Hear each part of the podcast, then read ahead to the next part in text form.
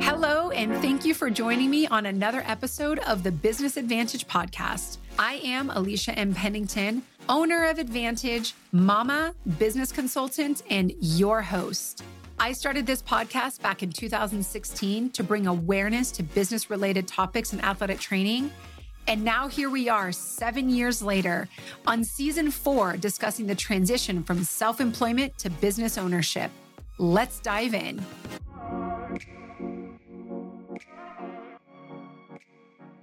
Are you a self motivated athletic trainer looking to take control of your work? Advantage is seeking relationships with athletic trainers who want autonomy, flexibility in their schedule, and who thrive in non traditional contract opportunities. If this sounds like you, get in touch.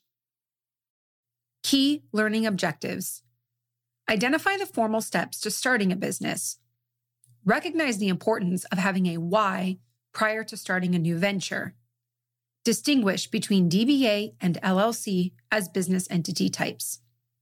We're going to be transitioning our conversation towards starting and building a business now.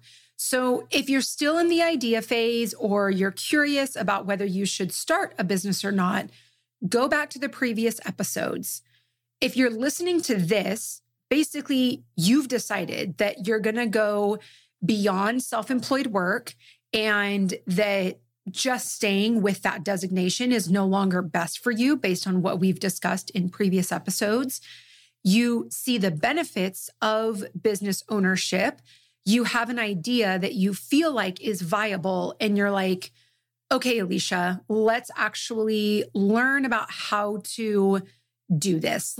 let's become a business owner together. For purposes of this episode and moving forward, we will be referring to starting a business as taking the steps necessary to conduct oneself as a business, right? So, everything that we're going to be talking about here is actually related to business ownership, to conducting yourself as a business owner. These are going to be the literal tasks, like the actual things that you have to do in order to make that transition from the self employed work into the business ownership.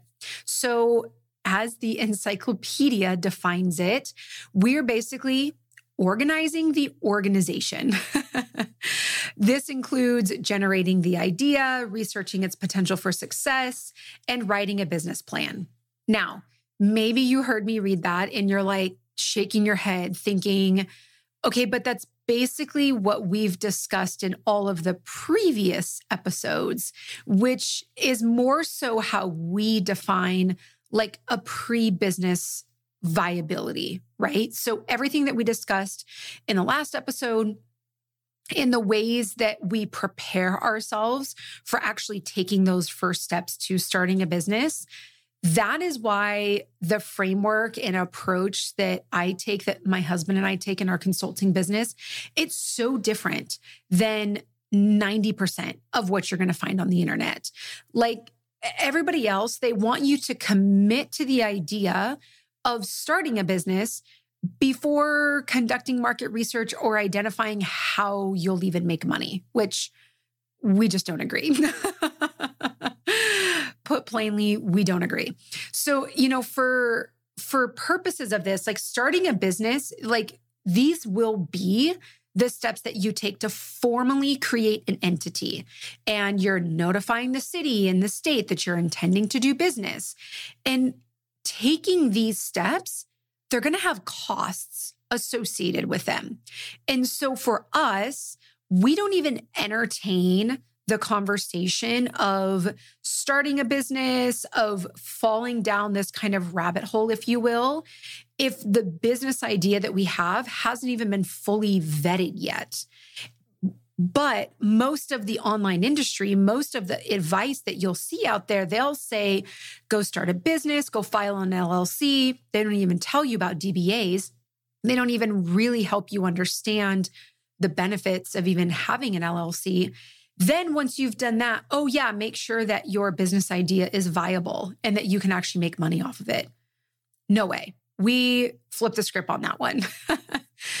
so, yeah, each of these steps that we go through that I'm going to talk you through today, they're involved enough that like you've got to you've kind of got to have like some motivation to get through them. Like they're I, I wouldn't say daunting, but they are things that you need to prioritize, that you need to take care of. It's going to be foreign language. It's going to be things that you haven't navigated before. You're going to be asked questions and introduced to different terms that you're not familiar with. And so, walking yourself through that process, you kind of got to have some motivation to get through it. It would be really easy to just kind of set it down and not come back to it which is why we make sure that you have a viable and vetted business idea before we even get to that point. Because that's the motivation that you'll need to ensure that you follow through on this stuff, right? Everything that we've talked about up to this point, if you're listening to this episode, you have some incentive to actually go through with this. And all of those factors, they play into the success that you will eventually have. Now, even if that just is for you to operate under an LLC as a per diem person and you're not looking to, you know, grow and scale a, you know, massive business, that's fine. There still are going to be hoops that you have to jump through. And in order to really do that successfully, like I said, we want to make sure that we have some motivation, some incentive behind us. So, transitioning out, one of the very first concepts that we teach in our course. So, we have a course called the Startup Incubator, which is step by step instructions on how to start your business. So, it's a lot of what I'm going to talk to you about today. And if you need more support in actually click by click instructions, we have that course available. But one of the very first concepts that we teach in this course is identifying your why. Now, this concept was made popular by Simon Sinek, who has gone on to author a number of different books. I, I would really recommend him as an author if you're interested in personal growth and development. His game, his his book, The Infinite Game, is is really fantastic. But in our startup incubator course, we link to Simon Sinek's Golden Circle TED Talk. And in this TED Talk, he basically discusses how people don't want to buy what you do, they buy why you do it. And he uses Apple as the example in here. And many of us are familiar with Apple's marketing techniques. But if you if you think back to some of the earlier days with Apple, they've always been really good to selling at selling to our emotions. They were some of the first ones that on commercials, they weren't just highlighting features, they were demonstrating benefits, right? So the ways that it actually impacts our life. And the TED Talk is super powerful. It's worth watching whether you want to start a business or not. And I'll have it linked in the show notes. But the reason why we bring this up is because when we're thinking about starting a business, or honestly, just applying this to life in general, we all need a why that helps us persevere when things get hard. And this could be something really, really simple as why do you want to work out? Right? Like just a really simple idea. Or it could be super complex, like career and life decisions, like we're discussing here. Should you start a business? Should you not start a business? I mean, this is a this is kind of a career and a life decision here. And so whenever we endeavor down something because the way that life is built, like we're we're going to face hardships at some point. Inevitably, challenges are going to show up. And when they do, it is our why. It is our purpose for starting. It is our purpose for being there. It is our purpose for endeavoring down this that allows us to remain steadfast in our efforts. And so before we ever start talking to somebody about this is how you start a business and click through to this website and you know all of those kinds of things, the first thing that we have to establish is what is your why? Why do you want to pursue this? Many of us get into this profession of athletic training with a very altruistic why, which is we want to help people. Maybe we ourselves were athletes previously. Maybe we're just empathetic people that really do see the the benefit of the services that we provide and we want to help people feel better, to live better, to have a more fulfilling athletic career, whatever athletic means for that person. But being an empath is an emotionally draining experience. That's an emotionally draining life that we live. And so we need to further identify like a deeper reason to why we stay or why we apply ourselves in specific situations right? So it's not just enough when we're you know thinking about starting a business. Like it's not just enough to say well i, I want to have more protection. I want to make more money. I promise you neither one of those things is going to endure. When things get difficult when you get challenged when you go to look for the business name that you want and it's not available as soon as you hit that first wall you're going to feel defeated if we do not have a why that is deeply rooted enough so when you think about it, like, why are you in the specific job that you're in? Maybe it pays really well and that allows you to lower your student debt. Or maybe it's in a location that's close to family and that allows you to be present at more events and to have more of the balance that we all seek. Perhaps it's in a setting that you've always dreamt of, and it is fulfilling a career goal for you. Whatever it is, when things get hard, and at a certain point, they will always get hard, you remind yourself of what it is that that situation, that that opportunity is providing for you. And that is what keeps you rooted in, in continuing to keep going. That's why you're there, right? Like you remind yourself, I'm getting paid enough money to lower my student debt. And this is a season for me. I am committed to whatever it is, whatever hardship presents itself, the time off that didn't get approved, the difficult coworker, the you know, the number of different situations that can present themselves. Maybe it's because you're in a location that allows you to be closer to home, but you don't love the hours that you work. But you're reminding yourself, I still do get to have the time off to see my little cousins in the morning or to hang out with my big sister, you know, on the weekends, whatever it is. We have to be mindful constantly of what is that why. And it's not to say that this will always serve that purpose, right? Because things things change. Like maybe it's great to get paid this kind of money because you can pay your student debt, but at a certain point the student debt isn't worth it anymore, right? There's other things that come up in your life that need to be prioritized over student debt and so you're willing to take a less paying job. Maybe you entered into this setting because it was something that you had dreamt about for your entire career. You've been in it for a few years and you're fine. You're done. Okay, I've done it. I don't need to keep doing it. I'm I'm ready to move on.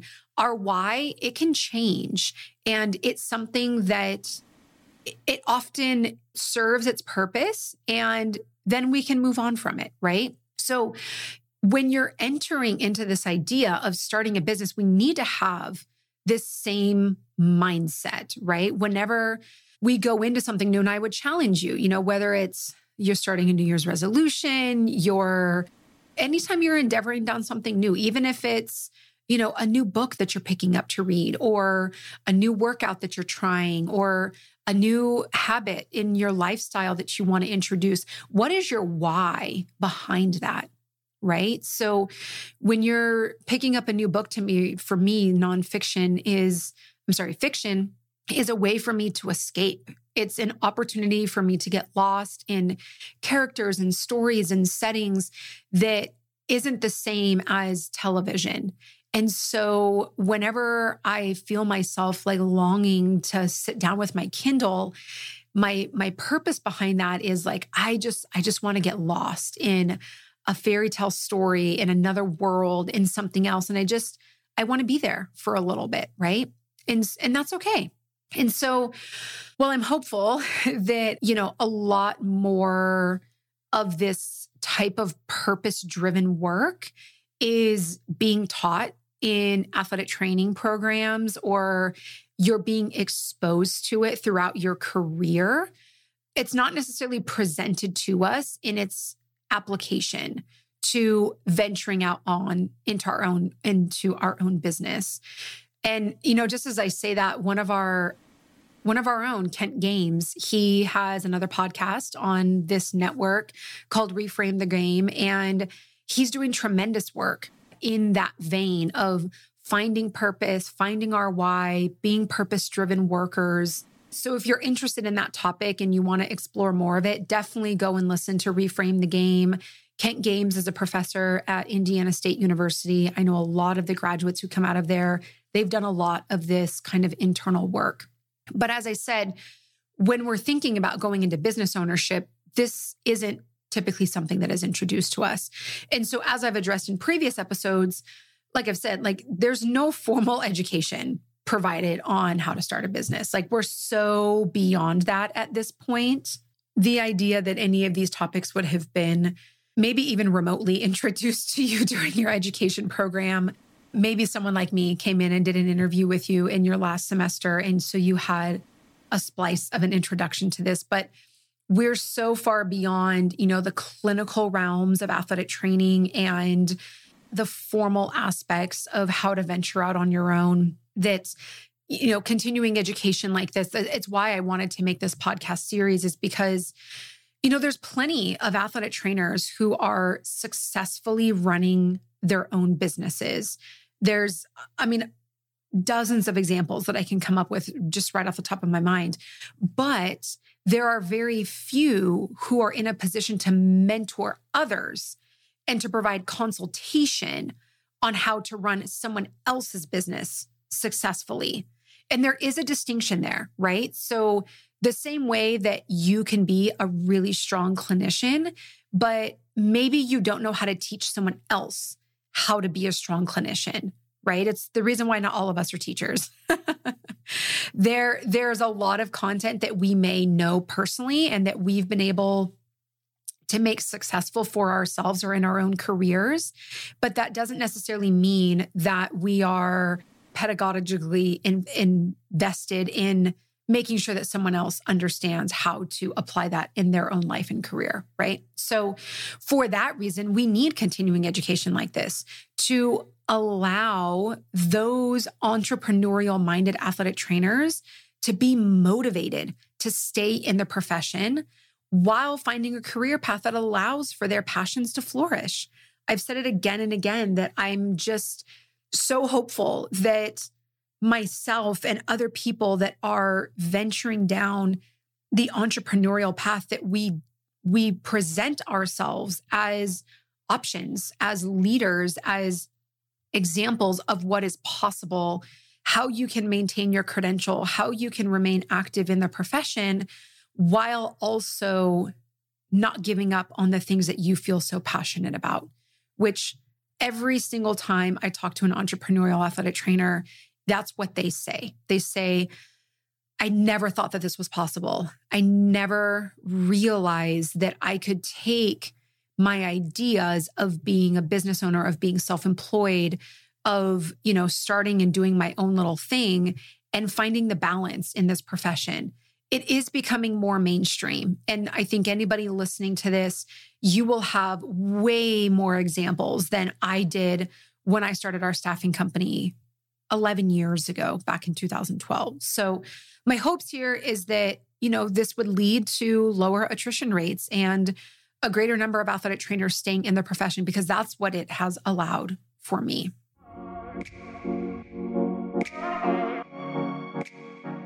My husband and I started a consulting firm for aspiring and established business owners who are looking to start, scale, or shift their businesses. We've worked with everyone from independent athletic trainers to multi million dollar corporations. We've translated our foundational principles across 35 plus industries and would love to support you as well. Head to penningtonperspective.com for more info, or feel free to just DM me directly on IG at It's Alisha MP. That's I T S A L I S H A M P. See you there.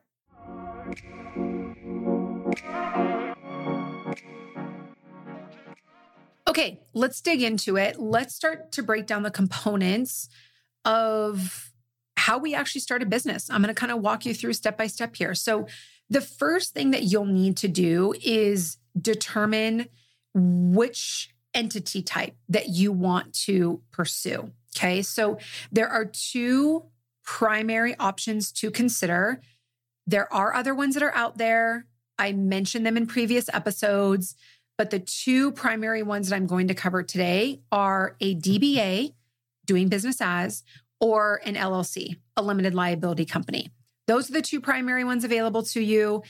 If you feel like neither one of those is a good option, I would encourage you either DM me directly or talk to a professional in this area. But more than 90% of people can start businesses with one of these two entity types. So, DBA stands for doing business as. It is also known as a trade name or a fictitious business name, which basically just means that you're indicating that the business is conducted and presented under a name other than the legal name of the person or persons who own it and who are responsible for it. So I'll break that down in a second. But basically, this is helpful in distinguishing you from the work that you do. So if you've decided, based on previous episodes, that you don't want to go the LLC route, you don't need that separation of risk and liability and the costs and you know management associated with starting a limited liability company, you can still operate as a DBA where you're essentially informing the state and the city that you work in that you're going to be conducting yourself as a business under a different name. So, for example, let's say Dale Daly is going to conduct business, so do business as Uncommon Sense Consulting, right? So, Dale doesn't want to use his personal name to do business. He doesn't want to be Dale Daly, Dale Daly Consulting. So he goes and he sets himself up as a DBA, which is Uncommon Sense Consulting. So when you're going to conduct yourself as a business, you absolutely can use your name. You can just start doing business. If you're an athletic trainer and you want to just do it, you absolutely can. You can just use your name. But you don't have to. You can choose a separate brand and name to do it under that you can conduct yourself as without starting an LLC. That's essentially what a DBA affords you. So those are those who are best fit for a DBA, kind of as we've covered already, they'll they'll have a very low risk of liability. They typically do not have personal assets that need to be protected or if you're just getting started and you really just don't want to invest the time or the money or the energy to set up an LLC. I don't recommend this as I've discussed in previous episodes, but I I understand. You know, I've already shared my opinion about anyone who's offering healthcare related services, you know, but just in case you've missed it, like I unequivocally believe that you need to set yourself up as an LLC.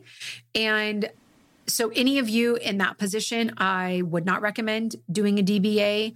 However, this is completely your option and up to you. It's more my responsibility to tell you about what a DBA is, is and how to do that.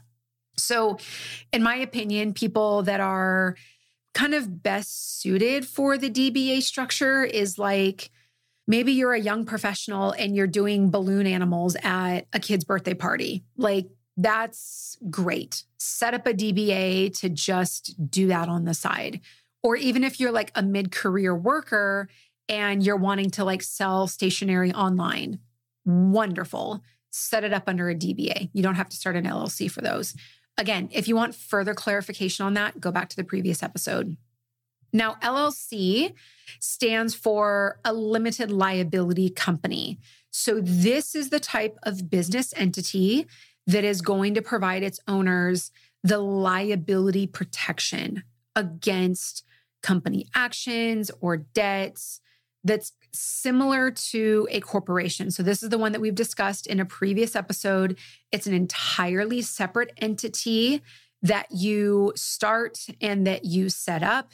The way that the government views it is that it is a whole separate, the analogy I use is like a person that lives and breathes and exists completely separate of you.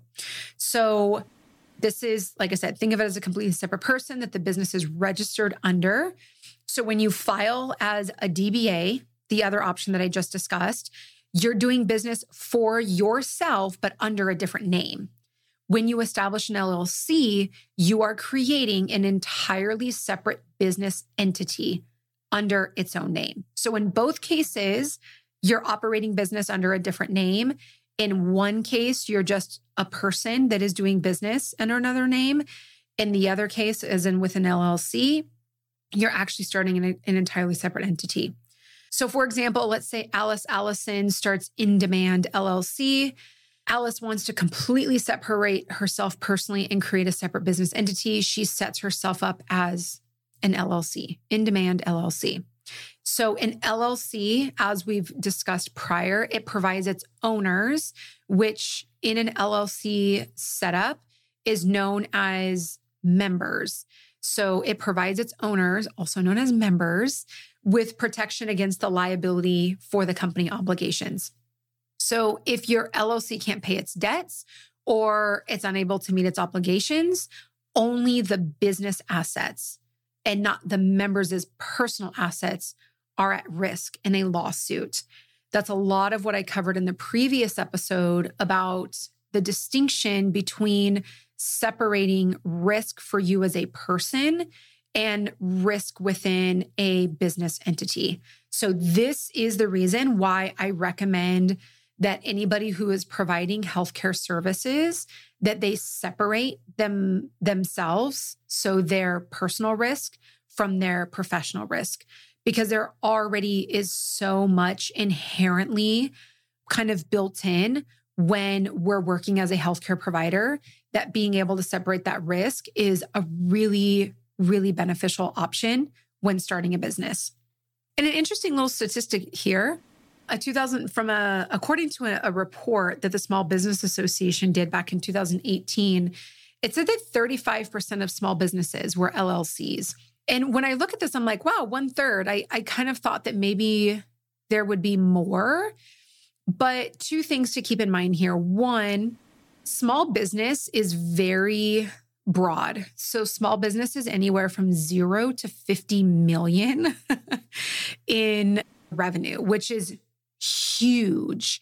That's a very, very broad range. So I would imagine that people who are in the multi million they either have switched to S Corp or even potentially to C Corp status. And that may be why is cutting into the LLC formation. And the other thing is, that DBA is still a popular option. So I don't know. I just kind of thought that was an interesting statistic. 35% of small businesses were LLCs. It obviously is still popular. It makes up more than a third, but I just, I thought it would be more. And so as I've kind of previously mentioned, again, like I recommend conducting a complete audit of your risk in order to best determine what business entity type is is best for you. And also you know there are varied costs. There's varied amounts of management and there's and taxes associated with each business entity type I have a full breakdown of that inside of our startup incubator course. And so, if you need more support or information on that, one, go back to the previous episode where I talk a lot more about the risk associated.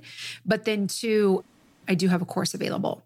Okay, so the next step that you will need to take in order to get this business started is to see if your name, the business name that you want, is even available. So, unlike naming like your dog or your kid, the name that you choose for your business, it, it can't already be used it like directly in the line of services that you want to render. So, let me give you an example of that. This example that I that I use all the time, I think that it just perfectly illustrates what I mean by this. So, there is Ford modeling and there is Ford motor cars, right? So it's not that the business name idea that you have can't already exist because there only is so many original ideas out there. But you, we can't have two different Ford motor cars. We can't have two different Ford modeling. So, when you're thinking about what you want your business name to be, there's going to be two main levels that you need to search your business name on, and then one additional step. So, let's talk about that. Number one, the first place you should start is on your Secretary of State website. So, every single state will have what's called a Secretary of State website. Just Google it, just say Secretary of State, and then type in the name of your state and I will also put a link in the show notes here that is a link to every single Secretary of State website. So if you want to go to the show notes, it's available there for you too, but can also be found in a simple Google search. So you're going to type that in, and that will often pull up a website that is mostly dedicated to businesses, but the Secretary of State is also responsible for other aspects. And pretty clearly, or like very easily to find is probably going to be a business name search. Okay. This is one of the primary things that people use the Secretary of State website for. So it's usually front and center. So, what you're going to do is you're going to go to the Secretary of State website, you're going to go to the business name search, and in that search, you're going to type in the exact spelling of the business name that you want, right? Okay, so here's what I mean by that. The name of our business is ATvantage. A T V A N T A G E.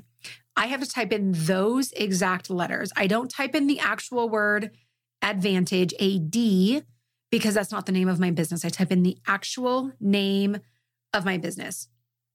You're going to press search and it's going to tell you whether there are already people in your state that are conducting business under that name or not. Okay. So just because there's other businesses with that name or a very similar name, it doesn't necessarily mean that you can't do business under that name. But it typically is an indication that you want to consider something else. Okay. And the reason I say that is because you may run into issues. It honestly, this varies state by state. A state like California, where there's 30 million people who live there, they're a lot more liberal in terms of multiple businesses can conduct themselves with a name that is similar to each other. Whereas other states, I'll use like Utah, for example, they're very literal. If it has that exact spelling, you can't use it. So if you type it in and you search it and it's already being used, think through whether you want to pursue that or not. Okay. And then I'll tell you some other areas that you need to check. So that, that's just the first place. The first place that you need to check is the Secretary of State website. I would also recommend checking surrounding states if you feel like you might end up doing business in those states as well. So we're based in California. We could have checked, you know, Arizona, Nevada, Oregon, all of those. If you're down in the South, you might want to check, you know, the Mississippi, Alabama, Louisiana, um, that whole corridor if you think you're going to be attracting customers through there. If you're up in the Northeast and you're kind of in that tri state area, you might want to check all of them up there. Okay. So if you think that you might end up doing business in surrounding states just because of the geography of where you live, make sure you check those ones too. Okay. The next place that you want to check. So once you've verified that the business name that you want is available at the state level, now we need to check the federal level. Okay. So this is done through the US Patent and Trademark Office. I'll be I'll be discussing trademarks with more thoroughness in the next episode. You don't need to be thinking about, am I going to trademark my name or not? That's not why we're searching this. What I'm discussing here is you need to make sure that there's no one else in any other state across the country that has already secured the business name that you want. So if someone else has already filed for a trademark, with that name, no one else can use it in any state, regardless. Okay.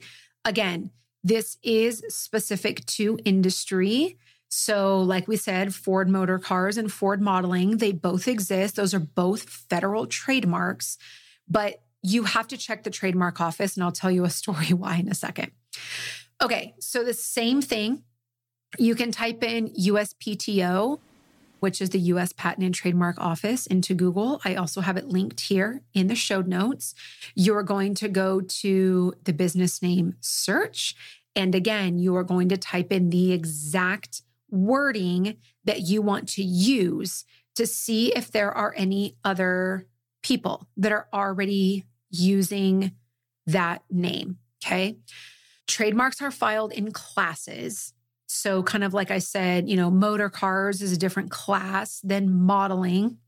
I believe there's about 40 different classes, and you can have a trademark in multiple classes. Okay. And I would say more than 20 of those classes are dedicated to like products and manufacturing and goods. So, especially if you're thinking about being more of a service related industry like ours as a staffing company, if there was an ATvantage, A T V A N T A G E, that was already on the trademark and it was related to, you know, spark plugs, it would be fine. We could both exist. So, it does get a little bit nuanced. And so if, if you run into some issues doing this search, you know, feel free to to ping me and ask me questions related to it.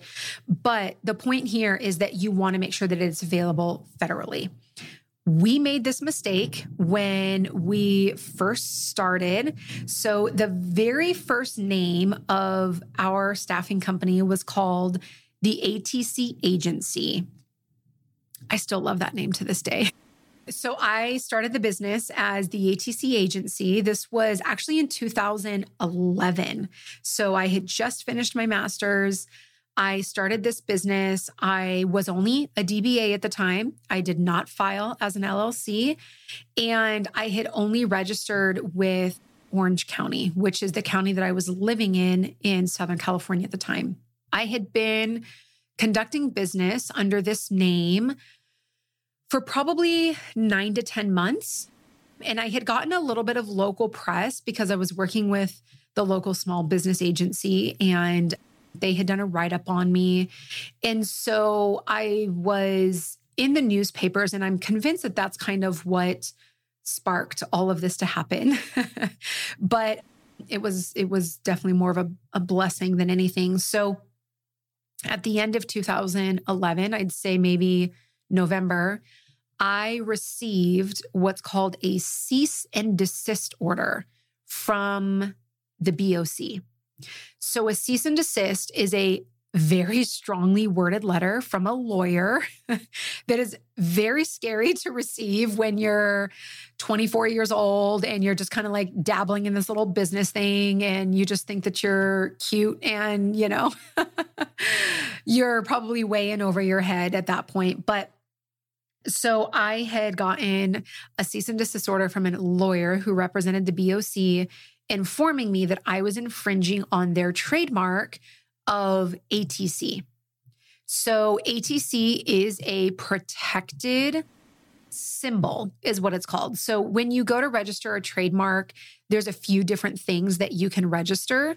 For example, the Target logo, that like kind of bullseye is a symbol. So you can't use that somewhere else. And you also can't use like target, right? So, like the Nike is a registered trademark, and then the swoosh is a registered symbol. So, ATC is a registered symbol and they've owned that for years and years and years and i was infringing on that. And so they sent me a very strongly worded letter that basically said stop doing business or we will sue you for misuse of our trademark. I think i cried was so scared. You know as someone who was just kind of doing this business thing on the side. I honestly had no idea what I was doing clearly. To receive a letter like that was pretty demoralizing and you know definitely a crossroads for me of am i going to keep going or am i going to stop? Like is this going to be the moment that keeps me where i'm at and do you know what got me through? It was my why. Guys i bring it full circle right? So yeah it was my why, which was really about freedom for me, you know, that doing this freelance and this gig work, it allowed me the opportunity to practice in a way that I wanted and that I could also help and support others in the way that they wanted to, too. So when I went back to my why, what I realized was the name that is associated with the work that I'm doing is way less important than me actually doing this work. So we changed the name. My then boyfriend, now husband, is the one who came up with ATvantage. And we've we trademarked that right away. Our trademark is February of 2012. And I use that technically as the quote unquote start date of our business, even though I had kind of an entire year of business prior to that kind of under our belt, but it was under ATC agency. And you know, it was kind of my my beta, my beta year, if you will. So use me as your example of what not to do and make sure that you're checking for trademarks.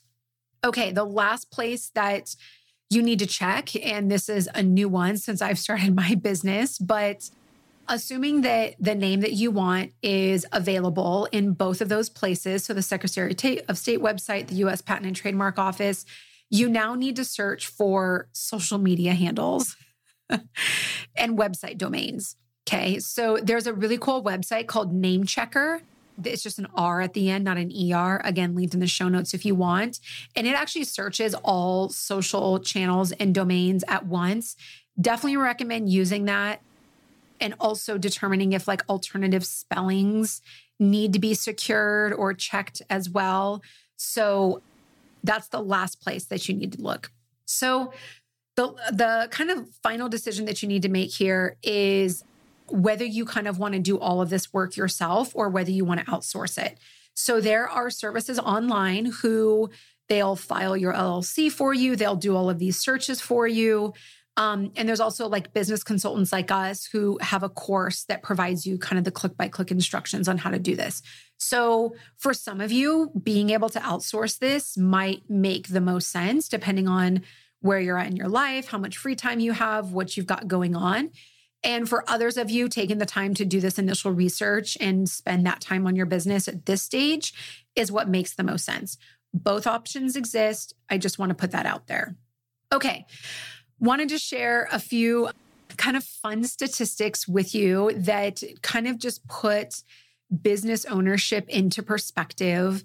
I think that when we think about business ownership, or, or more so when we think about venturing off in our career, whether that is going into a different setting, changing career paths, starting something new like a business, we kind of get a little bit self conscious and we start to think, well, what does this say about me or how do I add up kind of quote unquote statistically, if you will, compared to other people who do this?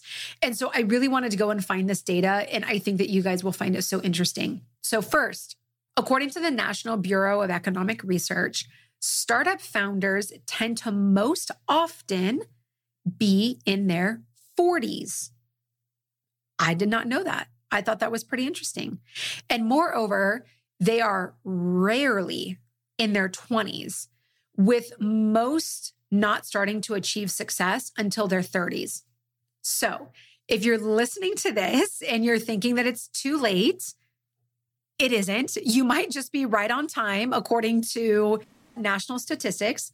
And if you're in your 20s, that's fantastic. You have a lot of upside in front of you, and you've got potentially a 20 year head start on some other people. And also, I just want to remind you like, entrepreneurship is not overnight success. It, in my experience, kind of follows a similar trajectory as our traditional career paths, where it takes several years to develop and to build momentum. So I don't want you to think about, you know, it's too early, it's too late, whether you're in your 20s, your 30s, your 40s, earlier than that, later than that. These are just statistics to help kind of normalize where people typically are when they get started into business ownership. Okay, next one. According to an American Express report, an estimated 11.6 million US business owners were at least 51% owned, operated, or controlled by women. So, again, I was kind of surprised. I did not expect it to be that high of a number. So, this does represent a growth of 114% in women owned businesses in the last 20 years. However, it still only makes up for about 39% of total businesses in the US. So 11.6 million US business owners makes up about 39% of business ownership in the US that are that are at least 51% women owned operated or controlled. I think that we've ladies got, you know, a ways to go. No surprise to us.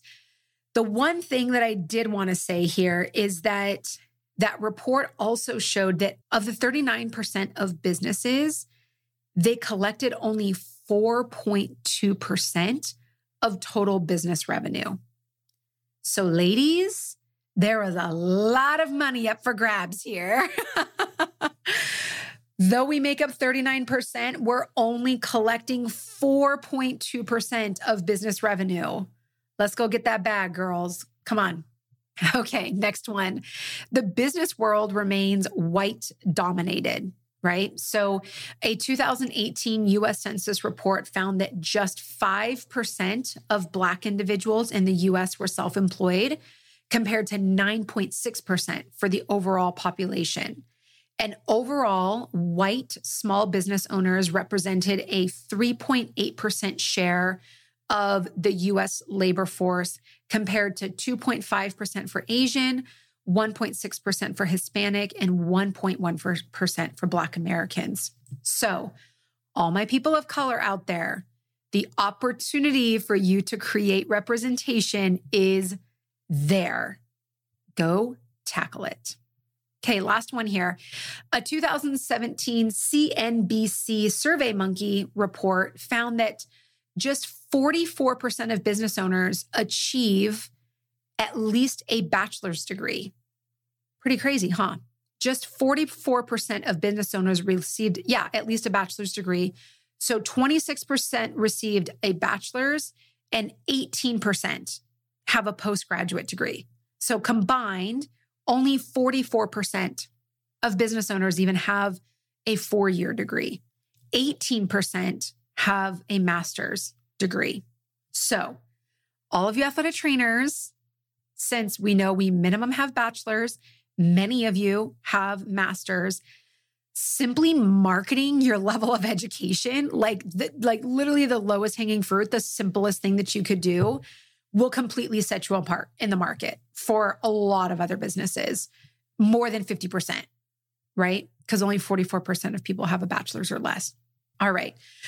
To close this out, when we discuss starting a business, we're looking beyond the idea phase. We're talking about the actual steps to go from concept to reality.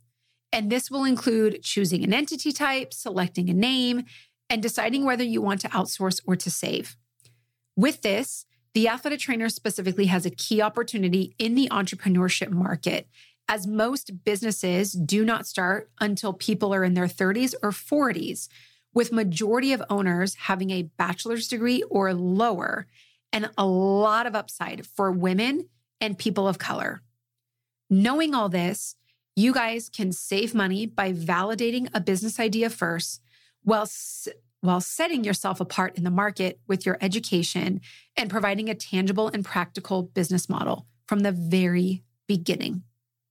Having all of these stressors navigated and solutions provided for allows the athletic trainer business owner to focus majority of their work on clinical execution, thereby increasing patient outcomes. Thank you for listening. You are now eligible to receive a Category A CEU. Head to atvantageacademy.com, find the title of this podcast as a course name, and complete the quiz for your credit. As always, if you found this useful, please recommend it to peers or share about it on social media. Be sure to tag us at The ATvantage. That's T H E A T V A N T A G E.